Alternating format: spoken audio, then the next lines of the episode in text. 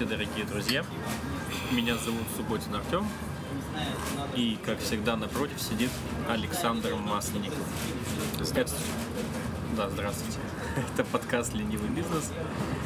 И сегодня, как вы слышите по звукам на заднем, я надеюсь, заднем фоне, не на основном, мы находимся в поезде, который мчит нас из города Ижевска город Нижний Новгород. Мы выбрались в вагон-ресторан, заказали себе немножко апельсинового сока. Э, Да. Минеральной водички. И вот решили записать подкаст на тему «Что лучше?» Работать на дядю или же заниматься собственным бизнесом. Что, что ближе человеку, что интереснее, что проще. То есть, скажем так, собственный бизнес или работа в компании. Александр, ты как человек с большим опытом работы в сфере точнее не в сфере, а работы на предприятии, на государственном предприятии. Как ты считаешь, что лучше все-таки? Мне, короче, сейчас пришло на ум стихотворение Маяковского. Крошка сын к отцу пришел. Ну давай, только погромче, чтобы мы А, слышали. нет, там просто часть. Крошка, сын к отцу пришел Нет, и все работы кроха. хороши, выбирай на вкус. Вот, это- ну вот это вот мне пришло на ум. То есть Нет. я считаю, что ну, каждый должен выполнять свою функцию в жизни. Ну, подожди, ты же переметнулся в лагерь владельцев бизнеса. Ты же переметнулся в лагерь Ну, тех, кто не работает на кого-то, а работает сам на себя. Что я, послужило? я изначально потому что себя так позиционировал. Ну, ты же проработал, сколько ты лет проработал в компании? Точнее, в государственной компании. Ну, это было, так скажем, жела- желание моих родителей более чем, чем мое. Они как бы настраивали меня на проторенную дорожку, Не, я соглашусь. сделали все возможное, чтобы я пошел по их стопам. Но вот изначально в моей голове сидела совсем другая программа. И вот возникло такое Изначально Александр хотел быть машинистом, как да. он сегодня заявил. Ладно, то есть э, ты считаешь, что это было влияние все-таки родителей, чтобы ты пошел работать в компанию, Конечно. ну, на кого-то. Конечно. Я должен... Я должен... Ну, на сегодняшний момент, да, я могу сказать, да. Я должен был повторить полностью их путь. То есть ты хочешь сказать, что многие люди идут работать в компанию, потому что им э, их родители говорят, что так проще, так нужно, так делают все. Ну, в общем, мы возвращаемся к теории э, Гая Ки- Киосаки «Богатый папа, бедный папа». Я не читал. Не читал, но, в общем, там фишка в том, что его бедный папа говорил, учись, получай образование, иди работать э, в крупную компанию, тогда у тебя будет всегда зарплата, там, не знаю, аванс, зар- а, аванс, окончаловка, ну, в общем, все как бы эти прелести, и ты никогда не будешь париться, что как бы, у тебя будет завтрашним днем. То есть у тебя все, в принципе, в твоей жизни будет предрешено. И это будет вызывать спокойствие. А его, его богатый папа говорил, что у тебя будет вся потолок. То есть ты не сможешь прыгнуть выше, чем твой начальник, выше, чем там твоя корпорация. И, соответственно, зачем тебе это нужно? Работай на себя. Ну, если вкратце, то получается вот такая штука. Люди не хотят брать на себя ответственность, знаешь, они хотят и иметь финансовую независимость, и в то же самое время не хотят брать на себя ответственность. То в своем бизнесе это не предполагает такого сценария. Там нужно в полной степени брать на себя ответственность. В работе по найму ты ни за что не ответственен, ну, в принципе, ты и получаешь за это столько. Э, короче, вот люди, которые как, допустим, определить человеку, хочет он работать самостоятельно или он хочет работать по найму. Если работа по найму не вызывает у него внутренних противоречий каких-то, вот меня вызывало, я постоянно был в этом, в таком, мне постоянно бесило, когда ну, кто-то мне дает указания, тем, тем более, когда эти когда я проявляю какую-то инициативу, и, и эта инициатива не сходится с инициативой руководства, это страшнее страшного просто. Вот, это как лакмусовая бумажка. Если тебя бесит твой начальник, и ты считаешь, что, что можешь взять дело в свои руки, то, наверное, надо идти другим путем.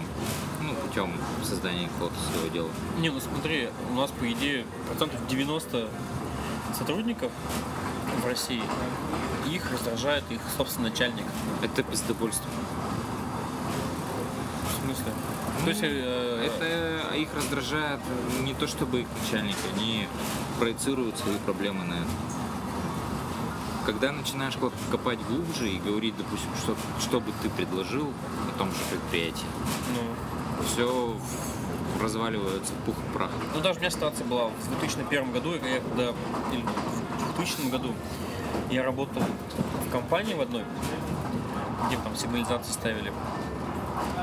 Я приходил постоянно с своими родителями говорил, блин, мама, папа, ну как же так, вот я целый день там сижу, работаю с утра до вечера, а, начальник приезжает, меня вечером выручку забрал и поехал там, не знаю, кататься, пиво пить. Ну, блин, ну я же больше всех работаю, но это же так же нельзя. Вот. А когда я уже начал заниматься собственным бизнесом, также приходил маме и говорил, ну, ты представляешь, какие они балбесы, вот целый день там сидят, ни хрена не делают, я потом езжу в налоговую, там за них закрываю какие-то эти вопросы, решаю, э, там, пенсионный фонд. Ну, как может быть такими балбесами? Они мне говорят, Артем, ну вспомним, буквально года три назад ты говорил, что все начальники это страшные существа, которые, которые пользуются тру- тру- трудом людей, при этом зарабатывая огромные деньги, сами ничего не делают. Но и несут при этом да. всю ответственность. А про ответственность ты не думаешь. То есть, когда у тебя есть... Вернее, когда ты работаешь на кого-то, ну, как предприниматель, ты думаешь, блин, вот такой жмот, я там на него работаю, мне там денег платит мало. А про ответственность, конечно, люди не думают. То есть, что получается? Каждый кулик свое болото хвалит? То есть и там, и там есть какие-то... Нет, это просто, как бы так скажем, нехорошее слово, разная порода людей. То есть кто-то может автономный, работать? вот, наверное, так сказать, человек автономный, который может э, справиться, в принципе, в любой ситуации, адаптироваться под нее и начать а, расти, произрастать в такой ситуации. Либо человек, который очень, э, так скажем, под, подвержен, очень зависим от окружающей среды. Ну вот наш общий друг из э, завода, с, с завода на букву А вторая L. ну я же не буду тут всех называть. Вот. Вот у него, да, по идее, все расписано. Он говорит, что вот э, я сейчас работаю там начальником такого-то отдела, у меня столько-то людей в подчинении. На следующий год я буду начальником такого-то отдела, у меня будет больше людей в подчинении, зарплата моя вырастет на столько-то процентов. Я куплю себе, например, Renault Logan, потому что я не могу купить себе не Логан, а, например, там Солярис. No. Ну. Э, ибо у моего начальника Солярис, и так нельзя. То есть субординация. Да, то есть э, там реально ситуация такая, что ну, у каждого, да. ну, на заводе, да, то есть у каждого есть свое понятие. У кого-то там должен быть Солярис, у кого-то Логан, там, у кого-то крузак 200 и не дай бог ты купишь себе... Ну, ну есть, кстати, эти прецеденты, покупают Lexus.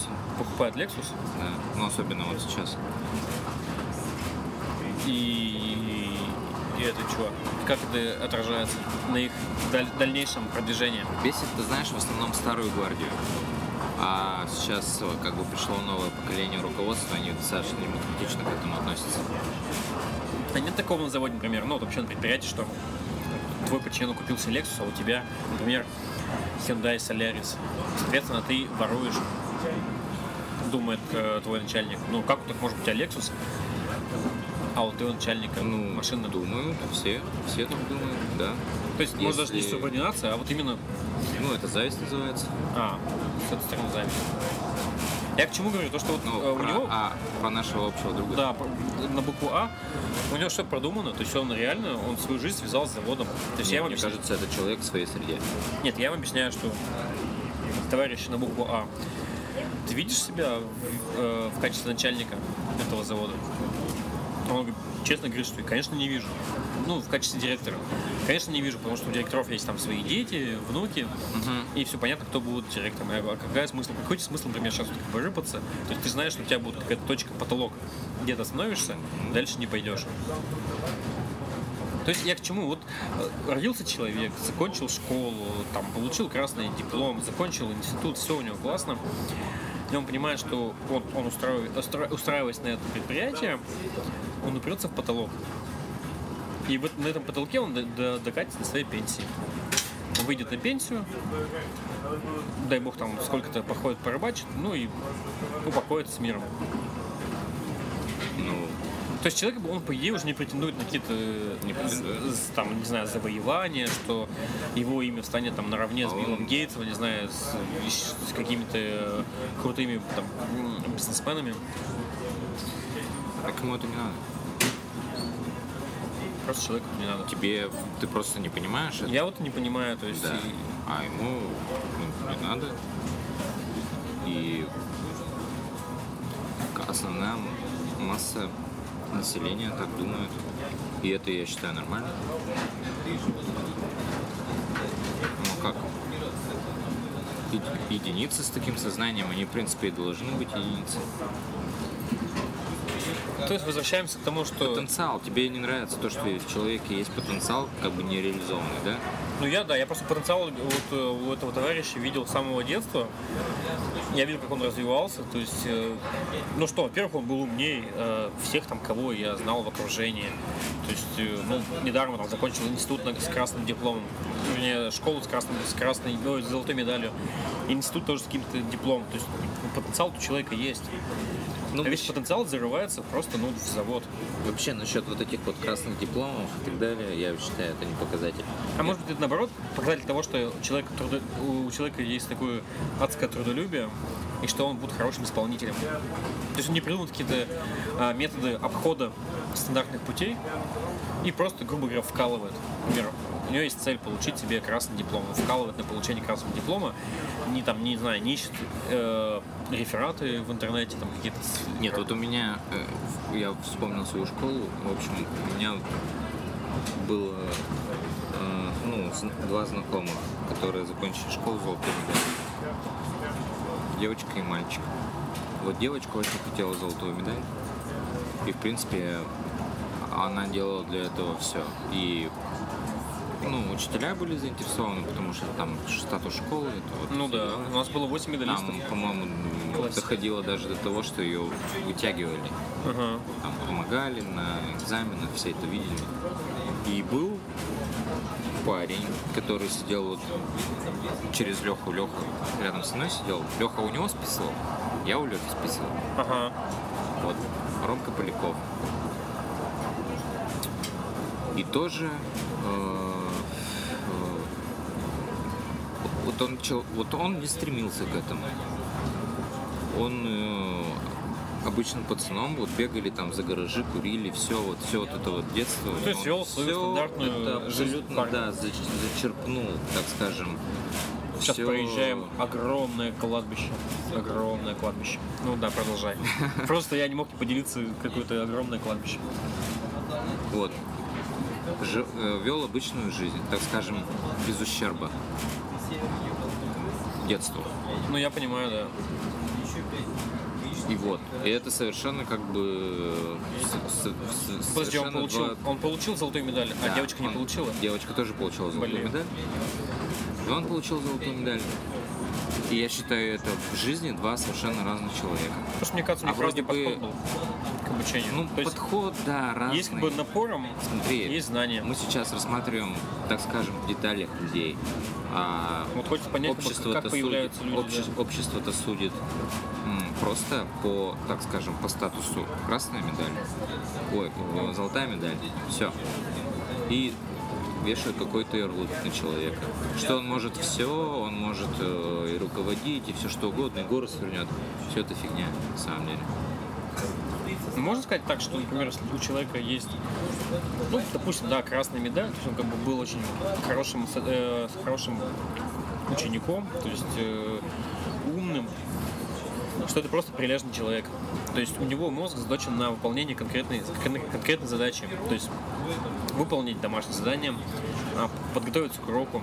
А человек, который троечник, двоечник, как говорят, что, например, среди двоечников, троечников довольно-таки много каких-то известных, там, не знаю, бизнесменов, как бы, ну, вообще известных людей. То есть это люди, у которых гибкий ум. Да, они, блин, ищут- они ищут это, выход. это, наверное, скорее всего, проблемные люди. Ну, проблемные люди, как бы, они, которые ищут выход из ситуаций нестандартным путем. То есть, например, а, как не, подгото- не подготовишься дома к э, какому-то дом- домашнему заданию, то есть э, человек, вернее, как, как э, не подготовившись к домашнему заданию дома, А ты сдать... в школе кто был? Я был троечник, но я, Я был тоже такой, был я- троечник. я, был И такой, знаешь, у меня не было никакой совершенно мысли такого вот, как-то вот сейчас это какая-то мега стратегия такая. У меня стратегия такая, что ч- человек, который был троечником, двоечником, он всю жизнь, всю школьную свое обучение искал способы как бы выкрутиться. То есть э, как не учиться, но при этом получать хоть какие-то оценки, чтобы выезжать. Ну, А, И поэтому его мозг постоянно развивался, он постоянно искал какие-то пути. То есть он не искал, у него не было, не было одного, одного, скажем так, э, одного, одного пути. Это подготовиться, выучить э, уроки, хорошо сдать э, задания э, в школе и получить пятерку, не знаю, за день, за четверть, там, за месяц, за, вернее, за, за я год. не искал никакие пути. Я просто не делал домашнее задание. Ну ты же, вот смотри, вот ты не сделал домашнее задание, тебе же в классе вызвали там, Александр Масленников, пожалуйста, Да. выйти к доске. И что ты делал? Получал двойку. То есть тупо получал двойку. Получал двойку, да. Ну, нет. Из, Нет, ну, из моих стремлений э, это было списать домашнее задание у ребят, которые его сделали. Ну смотри, чтобы списать домашнее задание, нужно, во-первых, э, чтобы у тебя было хорошее отношение с человеком, которого ты списываешь. Ну, или хоть какое-то отношение. То есть тоже как-то к ней, к ней, к нему подкатить. Получить это домашнее задание. Ну, просто так же не придешь, там скажешь, что я там, дай там домашку списать. Ну, с чего тебе должен... Я по себе вспоминаю, то есть мы подходили, я подходил к девушке, там, не знаю, говорил, ну, так сегодня клево была выглядишь, все особенная дела. установка. Просто э, в моей школе это достаточно очень широко практиковалось, поэтому было такое как бы негласное правило, которым, в принципе, ты не- не то чтобы должен был пользоваться, оно просто было и все. Те люди, которые не давали списывать домашние задания, к ним не обращались никогда. Те, которые давали списывать домашние задания, тем было пофиг, кто у них списывает. Но у них не было такого, что вот они домашнее задание выполняют, выполняют, а у них пришел, списал. Ну, не Нет, должен были, ли, бы- не конечно. должен ли ты был Были, что-то дать взамен? Были, Какое-то ощущение. не обращались. Я просто помню по себе, что я реально выстраивал отношения с этими людьми. Ну, с теми, у которых я списывал домашнее задание, если списывал, а, списывал, не знаю, какие-то экзамены. То есть эти вещи, я, я с ними реально выстраивал отношения. То есть, может быть, дарил какие-то подарки. То есть, быть, может быть, даже я и КПД тратил более существенно, чем, например, на написание домашнего задания. Но это КПД, оно было заложено вот именно в, в эти выстраиваниях отношений, то есть какие-то в поиске людей, которые мне дадут писать. То есть все равно работа проводилась. То есть не было такого, что я прям ничего не делаю и получаю домашнее задание. Вот я к тому и говорю, что, Ну, может быть, эти троечники, ну двоечники, да, они... было такое. Я помню то, что я... У меня когда появился компьютер, и ребята, которые, у которых списывал, они с удовольствием ходили. Мгм. Они с удовольствием ходили. Ну, как бы я их приглашал поиграть в компьютер и так далее. То есть давал взамен что-то. Ну, ну, понимаешь, они бы и, и без этого, и без этого, наверное, скорее всего, это как, ну да, я, наверное, поощрял их. Или просто дружил. В общем, мы отметаем эту идею, что те люди, которые хорошо закончили школу, институт, что они, скорее всего, будут работать на работе, на каком-то предприятии, но ну, за редким исключением становятся предпринимателями, людьми, которые, людьми, которые работают на себя. Я бы сказал так, что это не показатель, чтобы вешать на них ярлык. Тот, который сейчас вешают. Что я просто, я, я просто вспоминаю у себя по классу, да, то есть у нас было из девочек, ну опять же из девочки были, да, в основном. Из девочек было 8 медалисток. Золотых медалистов. Ну, у вас И- хороший выпуск был. Ну, у нас просто был специальный класс такой, где вот готовили именно таких медалисток, по, по английскому языку в основном их про- протягивали. А, я там, еще несколько человек, они, мы просто так посещали уроки. Потому что на нас внимание особо уж не обращали, как такие пропащие были ребята. Ну, реально, вот просто на английском языке мы учились в сильной группе. Как- Короче, не возлагали надежды. Да, то есть я учился, и у нас, например, было 25 Так, числился. ну да, нет, серьезно. У нас было 25 человек в этой сильной группе.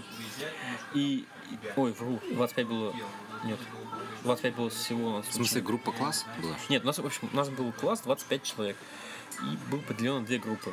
В одной группе было 12 человек, из них 8 медалисток. И два парня. Я и Рома. Вот Рома был сын у Зауча. Ну, и я не знаю, как попал в сильную группу. Не помню, как так получилось. И нам просто дали книжку Сел- Селлинджера на пропусту ворожи на английском языке. И сказали, ну, был сентябрь. Типа, ребята, вот сегодня сентябрь. Вам нужно к маю месяцу ее перевести на русский. Поэтому вы приходите на урок, садитесь вон на ту парту и начинаете переводить. А ты купил книжку? Ну да, я купил на русском языке. Даже не купил, взял в библиотеке. В общем, книжку я перевел за неделю. А, они не догадались? Ну, я, конечно, я прочитал и Ну, написал ты прочитал, изложение. написал. Да, то есть я книжку начал читать, ну, прочитаю, напишу там что-нибудь. Начал читать, мне книга эта очень сильно понравилась, ну и, и наверное, стала и самой моей любимой книгой. Вообще, Вот смотри, какой интересный момент. То, что вот по сути английский язык, которым ты там в тот момент не, пренеб- не пренебр- пренебрегал, да? да. А, это все тебе вернут. Ну, как бы на данный момент ты проходишь все это заново и относишься к этому совершенно по-другому. Абсолютно по-другому, А понимаешь? вот те люди, которые, может быть, сдали на 5 там, и получили золотые медали, и, и он и не пригодился в жизни. Понимаешь, когда начал мне английский язык пригождаться, я начал изучать сначала сам, потом начал, начал нанимать каких-то преподавателей. И я понял, насколько нам бездарно его пре- преподавали. То есть, ну, там, конечно, есть нюансы. То есть, сначала нам преподавали грамматику, только потом эту грамматику нам давали э, базу английских, ан- английских слов, то есть все эти упражнения. И реально, когда начинаем изучать грамматику, начинаешь изучать грамматику, у человека просто отбивает все желание вообще изучать английский язык. А по идее, По поводу то, что на, на, начетничество там. Это когда ты просто начинаешь... зубрение. Да, то есть нужно запомнить, что вот эти там глаголы неправильные. Нужно зазубрить, что такие-то есть там временные формы. То есть это просто нужно все знать. Опять же, да, когда ребенок маленький только там появился на свет, начинает учиться разговаривать, он же никогда не учит грамматику, он просто повторяет. То есть ему нужно- первым делом нужно научиться говорить, а только потом он уже начинает говорить правильно. Ну вот видишь, еще и не было целей. Ну, не И было не цели, было, да. так Зачем скажем, ориентира, для чего это все. Конечно, нет, согласен. То есть, когда есть цель, все намного проще становится. Ну так вот, по поводу школы подведем итог. Да. Вот, я считаю, что золотая, золотая медаль это не панацея, чтобы быть ну, вообще, грубо говоря, не определяет совершенно, кто, кем, кем человек станет по жизни. Исполнителем или работодателем. То есть сейчас мы потратили 20 минут нашего времени на то, чтобы понять, что это не панацея. Ну, ну ладно, мы будем следовать... Серьезная тема? Да, а, исключение... Нашего знакомого А. Не, ну реально, ну, я просто с очень много людьми общаюсь и всем задаю примерно один и тот же вопрос. Если человек работает на кого-то, я им спрашиваю, а, ну что ты хочешь в жизни в итоге-то получить? Ну и ответ примерно одинаковый. Ну, я хочу вот э, поменять работу на более крутую, получать больше денег. И все у меня в жизни будет хорошо. То есть никто не говорит мне, я хочу изобрести э, там, панацею. Ну вот смотри, рака. какой вектор. Вот ты сейчас его произнес даже. Да. Что, э, чтобы было ну, как бы все хорошо, там, там синоним, наверное, стабильности, да? Ну да. Это не предполагает совершенно предпринимательской деятельности. Да, то есть предпринимательской деятельности стабильности нету никакой. Никакой. Но опять же, мы помнишь, с тобой смотрели э, видеоролик, где человек объяснял, что стабильность это стремление человеку, человека к состоянию трупа. Ну. То есть, когда все хорошо, все стабильно, а стабильность может быть только у одного человека. Точнее, уже не человека, а трупа. Ну да. Когда нет ни пульса, нет ни сердцебиения, нет ни мозговой деятельности, ничего. То есть все стабильно. Поэтому есть люди, те, которые хотят видеть какие-то изменения в своей, но, может, они не хотят видеть, чтобы они были такие жесткие, прям такие жутко прыгучие, например, там сегодня все, там завтра ничего. Это, наверное, больше связано с желанием роста потому что такие состояния не предполагают рост. Да, то есть э, состояние вот этой нестабильности, оно в любом случае или вызывает рост, или падение. Просто Качели. в конечном итоге, наверное, все-таки состояние вот такого равновесия, но мы ставим какой-то горизонт, ну, цель на горизонте вот этого равновесия. А, и для того, чтобы к нему прийти, нужно пройти вот эти вот как инкубационные периоды просто состояние нестабильности, нестабильности, нестабильности. Ну, то есть, думаю, что таких Но все равно в конечном итоге ты же видишь для себя состояние равновесия. Ну, я думаю, что к какому-то возрасту, мне, мне кажется, годам к 50-60 у многих людей все-таки и мозг таким образом как бы сформи- сформирует, что хочется уже реальной стабильности. Ну, как это обычно бывает, домик, у кого-то ну, да, а, в знаешь, деревне, как бы стабильность такая океан. перманентная. То есть ты знаешь, что что. А, я понял, Саня. Все. В этом возрасте уже нестабильность появляется с факторами здоровья. По сути дела, у тебя может быть все нормально, то есть есть деньги, есть там машина, то есть ну все, у тебя все хорошо, все стабильно, но начинает здоровье шевелиться. Mm. То есть сегодня там заколол, завтра там заколол, там послезавтра идешь на онкологическое обследование, э, там тогда-то начинает еще какая-нибудь фигня. Начинают умирать э, родственники, друзья. Я вот это вот, я вот здесь в этом моменте не согласен. Знаешь, ну, смотри, тоже простой, прост, простой пример тебе приведу. А, ухудшение зрения или, допустим, изначально плохое зрение не ограничивает людей в, в их действиях. Если изначально плохое зрение, то нет. А если, а если зрение упало, то человек может реально сломаться. Если у тебя что-то случилось в момент, ну, если просто вернемся Нет, к этому. Это, я, тебе, я не говорю про критическое, то, что ты а. потерял зрение и вообще все, да, ну. болит. Я имею в виду про то, что зрение садится. А, а, мы очень много, так скажем, это у нас очень много мыслей вокруг вот этого ну, состояния там старости то, что, то, что к нему прилепили. Я просто чё его прилепил можно к просто нашему стареть, ну, можно просто стареть и мягко. расти. Нет, стареть, как бы не задумываясь об этом. Ну, я согласен с тобой. Есть же люди, например, э, те же самые какие-то известные э, актеры, ну, из те, те, те, из которых умирают на сцене, то есть у них реально всю жизнь, там, до 80, там, до 90 лет идет насыщенная такая активная жизнь. Прям там, сегодня там, у него концерт, завтра он там уезжает. Ну, в общем, он не думает о здоровье. То есть у него постоянно голова занята там какими-то новыми ролями, там, чем-то еще. Он просто тупо, не знаю, 86 лет, чух, умирает на сцене, останавливается сердцем. И, в принципе, он прожил счастливую жизнь. Да. То есть он не вышел в 62 года на лавочку около подъезда, не сел на нее и не досидел там до, до Я думаю, он 85. не запаривался просто по этому поводу. То есть а, остановимся на том, что моя, моя теория не совсем верна.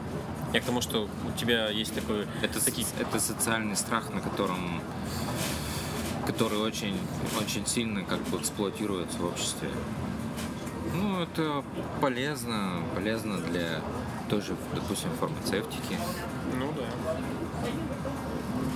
Не, давай мы с тобой отдельный подкаст запишем о том, как культивируются страхи людей с при помощи рекламы, социума и всего остального.